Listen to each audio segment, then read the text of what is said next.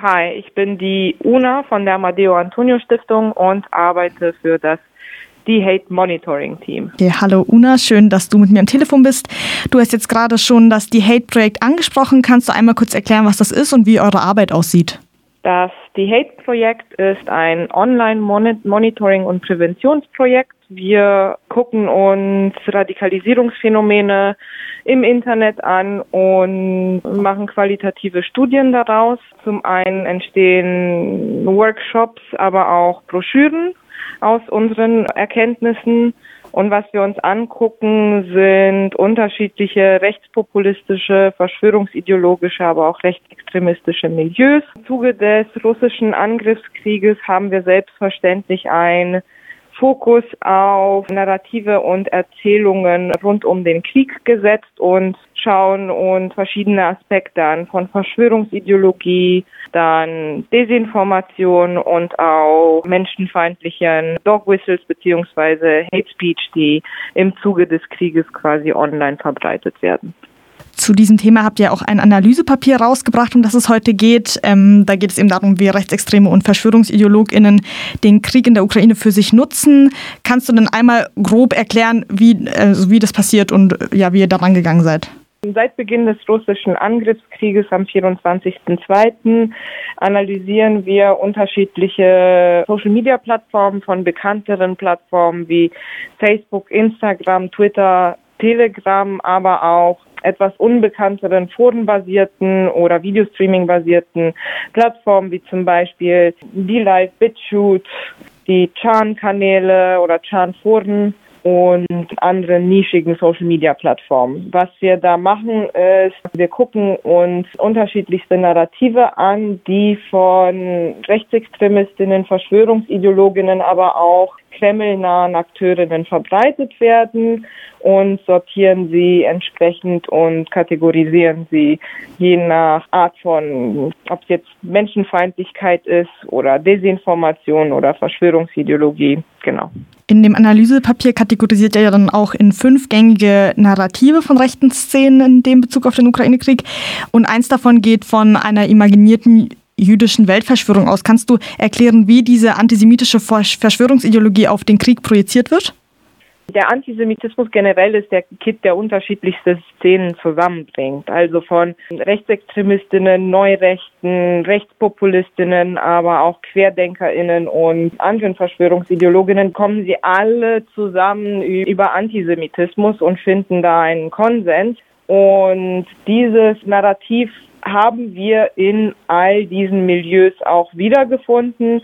Eine jüdische Weltverschwörung hat dann in den unterschiedlichen Milieus eine jeweilige Einfärbung. So ist es zum Beispiel bei QAnon eine Befreiung vom jüdischen Deep State. Bei typischen Rechtsextremistinnen geht es um eine, die sogenannte ZOP, Zionist äh, World Organization und bei anderen äh, klassischeren Verschwörungsideologinnen dann die Rede von George Soros, äh, von der WEF und von anderen externen Akteurinnen, die als jüdisch gelesen werden, die dann quasi dafür verantwortlich gemacht werden, dass in der Ukraine bestimmte Prozesse vonstatt gehen. Also ähm, es wird deklariert, dass die Ukraine ein Umschlagplatz sei für Organhandel, dass QAnon behauptet, dass Kinder aus der Ukraine dann quasi, äh, dass ihnen Adrenochrom entnommen wird, da sowas wie ein Shadow State gibt, der als Strippenzieher einen Präsidenten Zelensky lenkt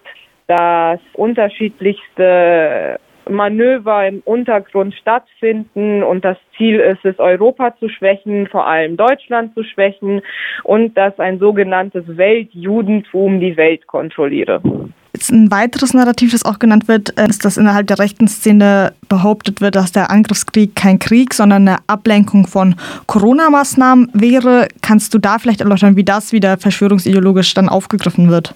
Ja, tatsächlich würde ich dazu noch ein bisschen aufklären wollen. Äh, dieses Narrativ finden wir hauptsächlich bei QuerdenkerInnen. Also Leute wie Rainer Fulmich, die eigentlich dafür bekannt sind, dass sie mit dem Corona-Ausschuss wöchentliche vermeintliche Aufklärungssendungen machen. Die haben dieses Narrativ vorangetrieben. Er hat es dann auch noch mal groß gemacht im Interview mit Alex Jones bei Infowars. Und hauptsächlich ist das bei QuerdenkerInnen angesiedelt, nämlich dass Corona der nächste Panikball sei, der quasi von einer Weltverschwörung und von einer Machtergreifung ablenken sollte. Rechtsextremistinnen nutzen Corona zwar für sich, aber sie, sie, sie betrachten diese Narrative doch noch getrennt.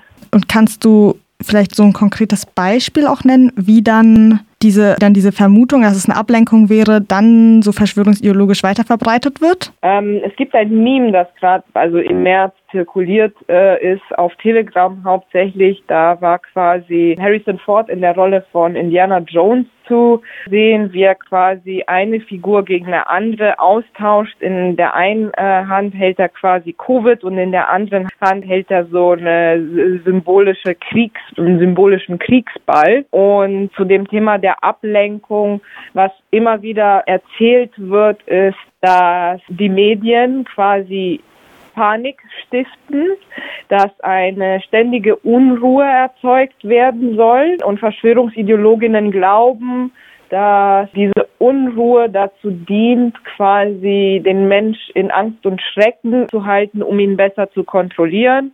Denn ein befreiter Mensch der ist ja jemand, der quasi von dieser Unruhe dann selbstbewusst aussteigt und quasi hinter dem Deep State oder hinter der Fassade durchblicken kann.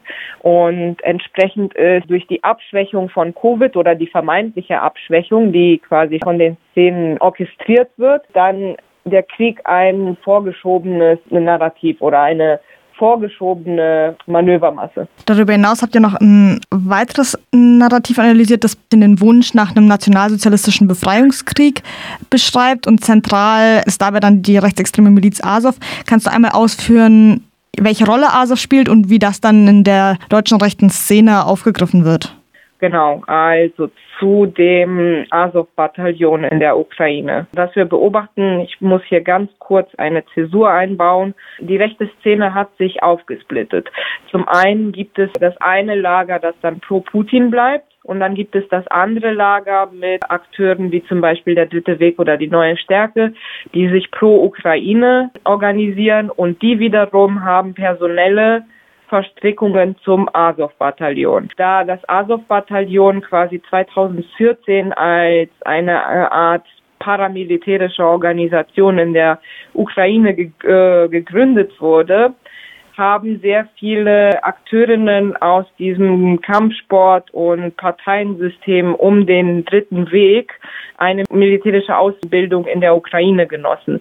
Und was sie sich daraus erhoffen, ist, dass ein Weltkrieg oder beziehungsweise eine kriegsnahe Situation in Europa akzelerationistisch beschleunigt werden kann. Das heißt, sie hoffen durch die militärische Übungen, die sie gemacht haben und zum anderen durch eine mögliche Ausbreitung des Krieges auf europäischem Boden, dass es dazu kommt, dass irgendwann eine faschistische Regierung an die Macht kommt. Du hast jetzt auch schon eben angesprochen, dass sich aufsplittet. Der Pro-Putin-Teil, ja, also dafür ist ja auch charakteristisch, dass da viel russische Propaganda übernommen wird und das auch schon vor Februar diesen Jahres. Kannst du dafür ein paar Beispiele nennen, wie das gerade vor allem passiert? Was wir beobachten im pro-putinistischen Lager mit Parteien wie zum Beispiel der NPD, aber jetzt auch aus dem rechtspopulistischen oder verschwörungsideologischen Milieu mit Akteurinnen wie zum Beispiel bei den Querdenkern. Was die sich erhoffen, ist, dass Putin irgendwann vor den Toren Berlins steht und die Gesellschaft von der vermeintlichen Buntifizierung und linksgrün versifften Regierung befreit, dass ein Europa mit der EU sich auflöst und viele kleine Ethnostaaten entstehen und dass wir illegitime Demokratien leben, wie nach dem Beispiel Ungarns. Und die große Hoffnung ist da in der Figur Putins als äh, faschistoiden Erlöser, der quasi eine homogene, traditionelle und männlich geprägte Regierungsform etabliert. Zurück zum Patriarchat, weg von liberalen Demokratien. Das ist die Devise. Du hast ja vorhin schon mal ähm, aufgegriffen, dass ihr vor allem auch Diskussionen in rechten Internet-Communities beobachtet. Und da vor allem auch rassistische Argumentationslinien. Wie sieht denn da so das vorherrschende Narrativ aus und wie werden Geflüchtete aus der Ukraine dargestellt oder wahrgenommen? Dieser Diskussionsstrang ist sehr prädominant in neurechten Kreisen bei identitären oder ehemals identitären Akteuren wie zum Beispiel einem Martin Sellner. Die Argumentationslinie ist zum einen, dass es gar keine ukrainische Flüchtlinge seien. Das wäre eine Verschwörungstheorie. Und zwar, dass es sich immer noch um syrische Flüchtlinge handeln würde und dass dadurch quasi in Europa Leute eingeschleust würden, um den, das Great Re äh, Replacement Narrativ voranzutreiben. Mit Great Replacement meint, dass das weiße indigene europäische Volk vermeintlich ersetzt werden soll, auch als Teil einer jüdischen Weltverschwörungstheorie, und zum anderen ist eine andere Paranoia, die sich in solchen Kreisen sichtbar macht oder bemerkbar macht, dass diese Flüchtlinge dazu führen würden, dass Völker der Ukraine und auch Russlands von anderen äh, Ethnien ersetzt werden könnten. Also dass in Russland dann Chine äh, chinesische Personen eindringen könnten, beziehungsweise Tataren in der Ukraine und dass Migrationswellen immer schlecht sein für vaterländische Strukturen oder für patriarchale Strukturen. Und drittens wird dann quasi in rechtspopulistischen AfD-nahen Kreisen in der Linie von guter Flüchtling, schlechter Flüchtling argumentiert. Es werden dann Zäsuren für ukrainische Flüchtlinge gemacht und im selben Atemzug werden dann nicht weiße oder POC-Flüchtlinge aus der Ukraine systematisch rassistisch angegangen und auch ausgegrenzt begrenzt. Und wenn wir uns jetzt diese ganzen Narrative angucken, sind ja sehr unterschiedliche Ausprägungen auch. Welche Schlüsse ziehst du denn daraus? Siehst du da irgendwelche Gemeinsamkeiten oder ein Grundnarrativ? Das Grundnarrativ, das in all diesen Sachen zu beobachten wird, ist zum einen der Antisemitismus, der prädominant ist und die große Paranoia eines unausgesprochenen Komplotts, einer großen Verschwörung, die das klare Ziel hat, Europa abzuschwächen und eine neue Regierung einzuführen. Was alle Szenen auch gemeint haben, ist eine sehr klare Anti-NATO-Haltung, die aber auch antisemitisch vor allem argumentiert wird. Sie hat weniger antiimperialistische Züge wie, wie gesagt, eher antisemitische Züge. Und zum anderen, selbst in dem Lager, das pro Ukraine ist, wird Putin trotzdem als eine ambivalente Figur gesehen. Ja, er ist ein Aggressor, aber gleichzeitig sind die Politiken Putins eigentlich kompatibel mit diesen Menschen. Kannst du den einen Punkt vielleicht noch näher ausführen, inwiefern diese Anti-NATO-Haltung vor allem antisemitisch ist? Die NATO wird als, als jüdische Organisation gelesen. Das hat ja schon 2018 und 17 angefangen mit Strategien wie zum Beispiel Blue the Jew, wo man vermeintliche Personen, die NATO-Bezug hatten, blau angemalt hat um herauszustellen, dass es sich bei dieser Person um eine jüdische Person handelt und es wird darüber fantasiert, dass die NATO quasi eine jüdische Organisation sei, die zusammen eng zusammen mit dem Mossad arbeitet, um eben den Great Reset voranzutreiben. Jetzt hast du vorhin auch schon mal gesagt, dass das alles ja sehr viel mit Propaganda und auch Desinformation zu tun hat. Kannst du vielleicht was dazu sagen, wie Desinformation erkannt werden kann? Also es gibt unterschiedliche Typen von Desinformation. Erstens muss zwischen Desinformation, Malinformation und Misinformation unterschieden werden. Mit Desinformation reden wir über eine klare Absicht, eine Täuschungsabsicht. Eine Malinformation enthält eine wahre Botschaft, wie zum Beispiel ein Leak, aber der hat auch eine Absicht zu täuschen und eine Miesinformation ist dabei quasi etwas, das eine klare Fehlinformation enthält oder einfach grundlegend falsch ist.